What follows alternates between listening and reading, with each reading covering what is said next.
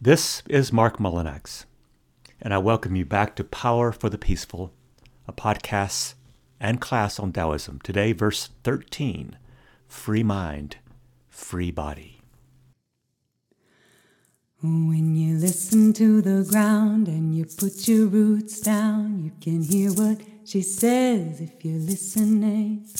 When you listen to the ground and you put your roots down, you can hear what she says if you're listening. The sweet sound of the river as she moves over the stones. The same song that the blood in your body sings as it weaves around your bones. When you're listening, when you're listening, are you listening? Traditions are the guideposts driven deep in our subconscious minds. The most powerful ones are those we can't even describe, aren't even aware of. Ellen Goodman. We create our buildings and then they create us. Winston Churchill. Welcome back. Mickey Moreno is our reader today. He is a Tai Chi and Qigong teacher from Flat Rock, North Carolina. I have one piece of listener advice. There are two words ahead that some podcasters would keep out, but I have left them in. So today in our verse 13, Lao Tzu questions us about our consciousness of our bodies and how, when honor and dishonor, gain and loss happen, these events teach us about how we are to regard our bodies. This verse also raises a Taoist human nature question about what having a body means in the very first place. Let's go first to today's verse in translation. Verse 13 Fleeting sensations. Be equally startled by both dishonor and by honor. Each hinges on our sense of self, our body. High status dismays one as much as sorrow, and both are temporary fruits of ignorance. What then is meant by honor and dishonor equally causing one to startle? To gain or hold on to honor and praise is a sordid affair. Even though temporary, gain and loss are unsettling. Either way, you lose your grounding. So stay alert. Why do gain and loss equally afflict us. We have a body and are ever conscious of its fleeting sensations of both great blessing and great suffering within it. You know this. The trusted leader loves her body as she loves her world. Knowing she cares for both, we are assured her judgments are trustworthy and wise. Winning, losing, being noticed or not, High honor, low dishonor, gain and loss are discussed throughout this verse and are all tied into the body. So it's time to have a lesson on Taoism's sense of what the body actually is, or in other words, what is our human nature? This lesson on Taoism's view of the body is important for another reason. Taoism is the fundamental knowledge base for TCM, traditional Chinese medicine, which diagnoses diseases and maladies as imbalances within the body and treats these illnesses with the rebalancing of hormones within, food take into, and movement of one's body. So TCM teaches that to nourish one's life and self cultivation is a healthy, even a holy, practice of living in one's body. Certain movements or foods or medicines nourish life and promote longevity, even potential immortality. Now, fresh out of our mother's wombs, our bodies are, for the most part, already aligned, balanced, and healthy. Disease, dishonor, loss, and losing are the result of misalignment. Something is not as it was supposed to be. Misalignments can come from simply forgetting who we are, but also they can come from believing the wrong stories about who we and our bodies actually are. So, the body, your body, is very important in Taoism, not just as a small scale working version of Tao itself, but also as a place for kindness and wisdom to emerge, to influence the larger world towards harmony. But of course, there's this big, however, I've spoken often of the disruptive force of ego, that self centered practice of a tiny, itsy bitsy story of one's self based upon the consciousness we have of our bodies. Sometimes we're up, and sometimes we're down, and these feelings permeate our bodies. They affect them so much. Ego, let's assure ourselves, is an acquired trait, not a natural one. So when ego starts driving our bodies, we begin this narrative imbalance that places ego demands, an alien sense of self, into a body unprepared for such demands. New but artificial sensations arise, like worrying about status, or being honored, or losing honor, and all other kinds of bodily related states. Such states, whether high or low, are temporary phantoms that visit us and shake us out of balance. When your mind is full of assumptions, conclusions, and beliefs, it has no penetration. It just repeats past impressions. Sadhguru. How did this happen? Here's one response, and I believe it's how ego happens. Does it ring true with you? From the instant you awoke this morning, you awoke inside a self spun story that you have been inside for perhaps decades. It begins like this every morning as you wake up from sleep. Well, here I am, back again, conscious, awake, I think. Good. And before we clothe ourselves in clothes, we dress ourselves in this story and this narrative that we made up in our minds and in which we inhabit, usually without questioning. The story that we remind ourselves of in the first few moments of wakefulness could go like this I am a hard worker, a good parent, a decent partner, a productive and not a wasteful person, and someone who always tries their best. Oh, there's this new pain in my knee, maybe from all those stairs yesterday. And just like that, with our thoughts, our worlds get made and remade, and with a narrative that becomes more and more grounded into us the more we repeat it. This world we made up becomes ever harder to disbelieve, ever more resistant to anything but this story. And every day we merge our stories into the already agreed upon stories, wink, wink, of spouse, children, workplace, religious house, nation, and world. Our stories of self help us to fit into these worlds. And we think these stories help us to thrive. Now, we do make our worlds by thinking, and we think it's fine, natural even. We even bring in Darwin. We do what we do to survive. What's the harm? Everyone's doing it, right? Well, here's the Tao issue, though. The mind is a sense organ, too, and we use our brains in the same way that we use ears or eyes that is, to sense or to suss out things only within a narrow and ever repeating range that we have come into our repetitive story making something that we feel is normal. We don't think, see, touch, smell, or hear with all our purpose and might, but use our senses only to certify or convince ourselves of that small arc of a huge universe of possibility is the only story there is for us. We take a handful of sand from the endless landscape of awareness around us and we call that handful of sand the world. Robert Pirsig. All our personal story making out of our partial sensory processing promises an unfortunate byproduct ego. Who is being promoted? Just who is trying to persist and persevere?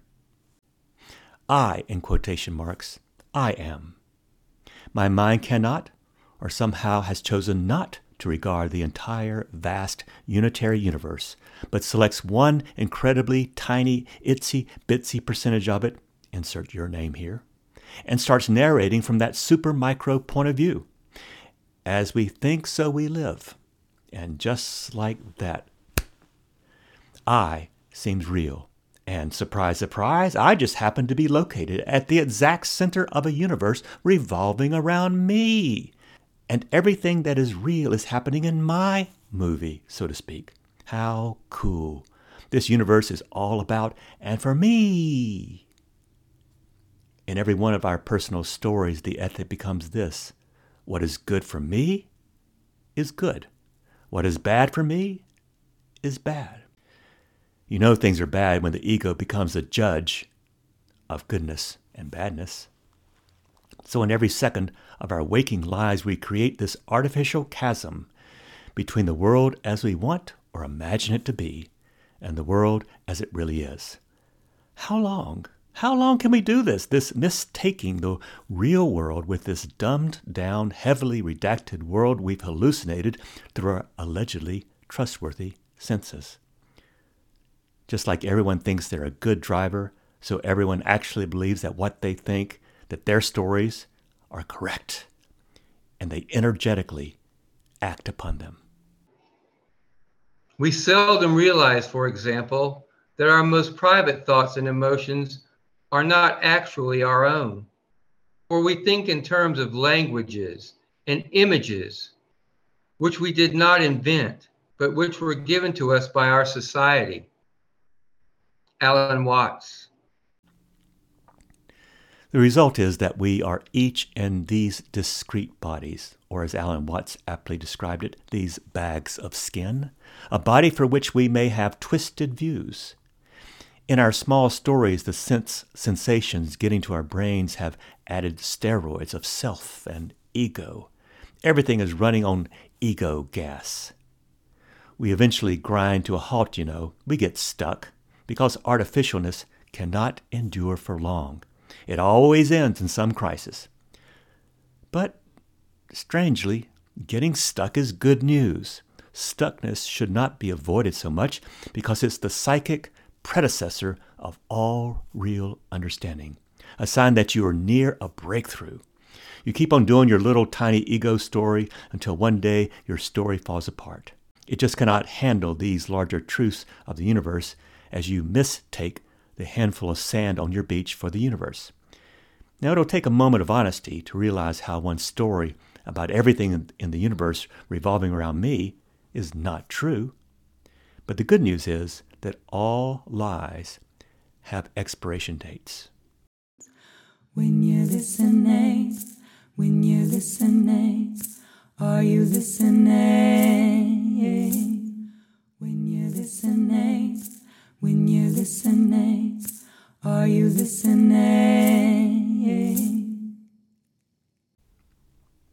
So Tao's truth in this verse 13 is to show us how vulnerable and, and fragile are our ego-assisted stories about ourself.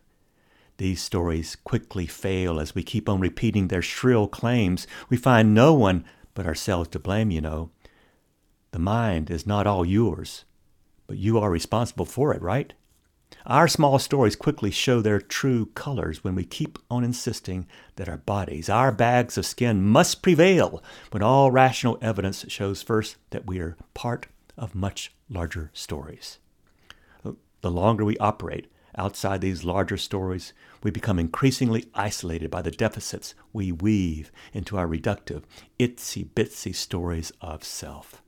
And as our verse says, we only harvest the fruits of ignorance. We lose our grounding. We suffer inasmuch as we give credence, authority, confidence, and permanence to fleeting sensations and thoughts. Are we ready to exchange stories with a short shelf life for stories that last and stories that include? We do have a body, or rather, we are bodies. Bodies that we are responsible for and should love. Love them as the sensible wisdom reservoirs that they are. Honor your body like you honor anyone who gives you life. Free up your body to do what it loves and knows already. In this loving freedom, there's less room for ego self stories. For when you're free, freed up, you use the body to be in service to others. This is the prescription of every spirituality on earth worthy of the name Dying to self, even to the point of the body's actual dying, is the small sacrifice we make to remain involved as a free agent in the world.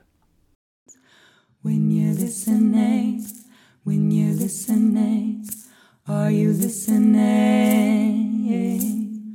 When you're listening, when you're listening, are you listening? Earlier in my life, I grew up in a spiritual tradition that not just neglected but hated the body. The body was, was both the genesis and the epicenter of every evil. To my adolescent body, that evil was labeled sexual. And I became at one point an active hater of all things sexual. I hardly recognized, though, how I was just pushing all those feelings aside, sweeping them under the rug until a future day of reckoning. And while I'm not totally freed up from this neurosis, I do know better, and I do know this. True spirituality, or a true path of the soul, is inclusive and never neglectful of the body. Any body, all bodies. In my career of teaching the academic study of religion, folks used to ask me about some new religion or spiritual sensation they had heard about, and they wanted my opinion. My response was always this question What does this spirituality say about your body? Is it a bad or a good? And what about women's bodies? Gay bodies, trans bodies, dark skinned bodies, old bodies. Does this spirituality you've heard about honor and include all these storied bodies? Is the body a battle zone for competing spirits and stories, or the most basic trusted element of everyone's existence? If the body is taught as bad, I said, don't waste your time.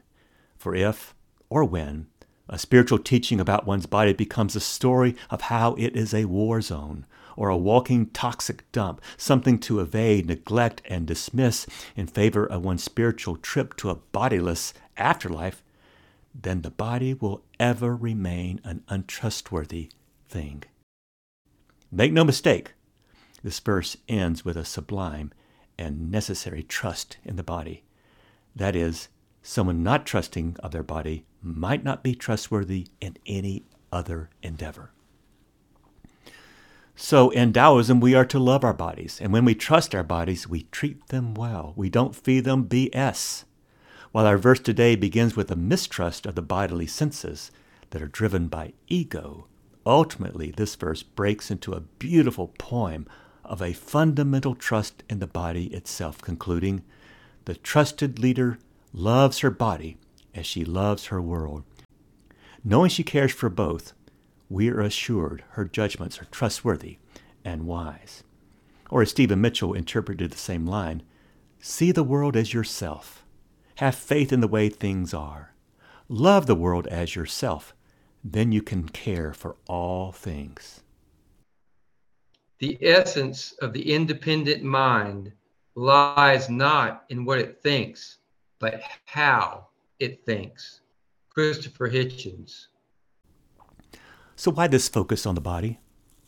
The wondrous processes that are Tao that ever births this universe in spontaneous, unplanned, and wondrous ways are the same processes in, of, and ever accompanying our body. Nothing is unnecessary in Tao, even our body. Therefore, the body and all its processes, even a dark skinned, lesbian, adolescent body in a religious spirituality that would cancel her body and never see it except as a disturbing question, her body is as necessary as it is necessarily good. This is the great message of Tao. Tao does not make shit, nor does Tao make shit up. May we please graduate past the immature spiritualities that would keep bodies enslaved to their small stories and come to see whatever body we have is wondrous, necessary, and with functions to play. We do not have to consign ourselves to lifetimes of ego dominating and ever having its small story way in our body. We can do ego removal surgery ourselves. How? Give yourself away. Just like people in your past have given of themselves to you and made you into who you are. Give yourself away to this earth, to the animals, to plants, to other humans, for you would not be or be here had it not been for the earth, the animal, these plants, and other human beings to start a long list who gave up of themselves for you.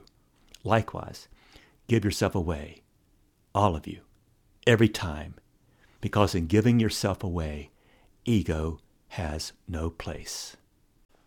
Annie Dillard, in her book about how to write, has the same sentiment. One of the few things I know about writing, she said, is this spend it all, shoot it, play it, lose it, all, right away and every time. Do not hoard what seems good for a later place in the book or for another book. Give it. Give it all. Give it now. Anything you do not give freely and abundantly becomes lost to you. Annie Dillard, The Writing Life. Homework. See your body as wondrous, as wondrous as the world. Go outside and behold a tree, a stream, a huge rock, whatever's there. Your meditation, see and honor how the same flow and laws of your body are the same flow and laws of that tree, stream, rock, or whatever particle of creation you contemplate, even that mosquito near your ear. See them all as yourself. We are no different than these. And now Mickey Moreno has this question for us to ponder. My question is on beginner's mind. I teach Qigong and Tai Chi. So I'm a student and also a teacher. And I'm very interested in the idea of beginner's mind.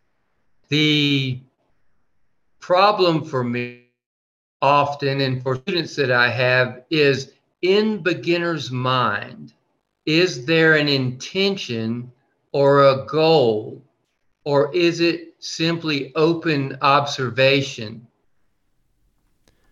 First of all, to our listeners, beginner's mind is a Zen Buddhist concept. Having a beginner's mind means you ever and always approach the world with a beginner's eyes. It means you look at every situation you're placed in as if it's the first time you're seeing it, which means ego has very little to say here. Your question has many forms, Mickey. My students would ask it in this form when I taught how in Buddhism and Taoism desires stimulate most of the suffering in life? Well, they rightly ask, what about my desire to be a great biologist, or a great marriage partner, or a great parent? What about my desire to love God better? And their questions mirror yours, Mickey, because while we should be suspicious of our desires, having a single intention or desire that is one's life pole star, giving us energy, direction of movement toward a goal, this is healthy there's a necessary place for it. I would go on and say that this purpose is you syncing with Tao. So there are shades of desires we should, well, desire, and shades of desire which we should seek to diminish. Bottom line, right intentions do have their healthy place. The Buddha had a lot to say about healthy intentions. Some even translate one of the Eightfold Path he delineated as right intention. Good intentions come from having right views, that is, generous understandings of things. Right actions come as natural fruits of having right intentions. So, yes, there is a good place for right intentions or right goals in the beginner's mind. It could be the intention to become a better meditator, a healthier friend, an improved citizen of the world, better connected to neighbors. As long as you do not deny your natural body or dismiss or hurt others, these are all healthy intents in themselves. When you identify good intentions within your beginner's mind, and these intentions bring more community, more love, more justice to this world, I see nothing wrong with such intention. Whose unity do you serve? Your small story of self and self only, or the larger story of which you are but a part, and an important part at that? When we intend rightly and responsibly, it is hard to intend wrongly. A freed mind in a freed body is not just our intention, but is what Tao bursts in us all the time. Then you, acting out Tao's huge story in your corner of the universe, changes and brings harmonic justice everywhere you go and are. Thank you, Mickey. This podcast is an original labor of love designed, written, and co produced by many, whose central idea is that Tao Te Ching is good news for today. Tao still speaks. Mickey Moreno spoke our quotes this time. Audrey Davis is our artist. Molly Hartwell sings her song, Put Your Roots Down. Fortress Press holds the copyright for quotations from my Tao Te Ching translation. Thanks to you for your attendance in this class on Taoism. May your days begin in peace and become wombs for radical hope. When you're listening, when you're listening, are you listening?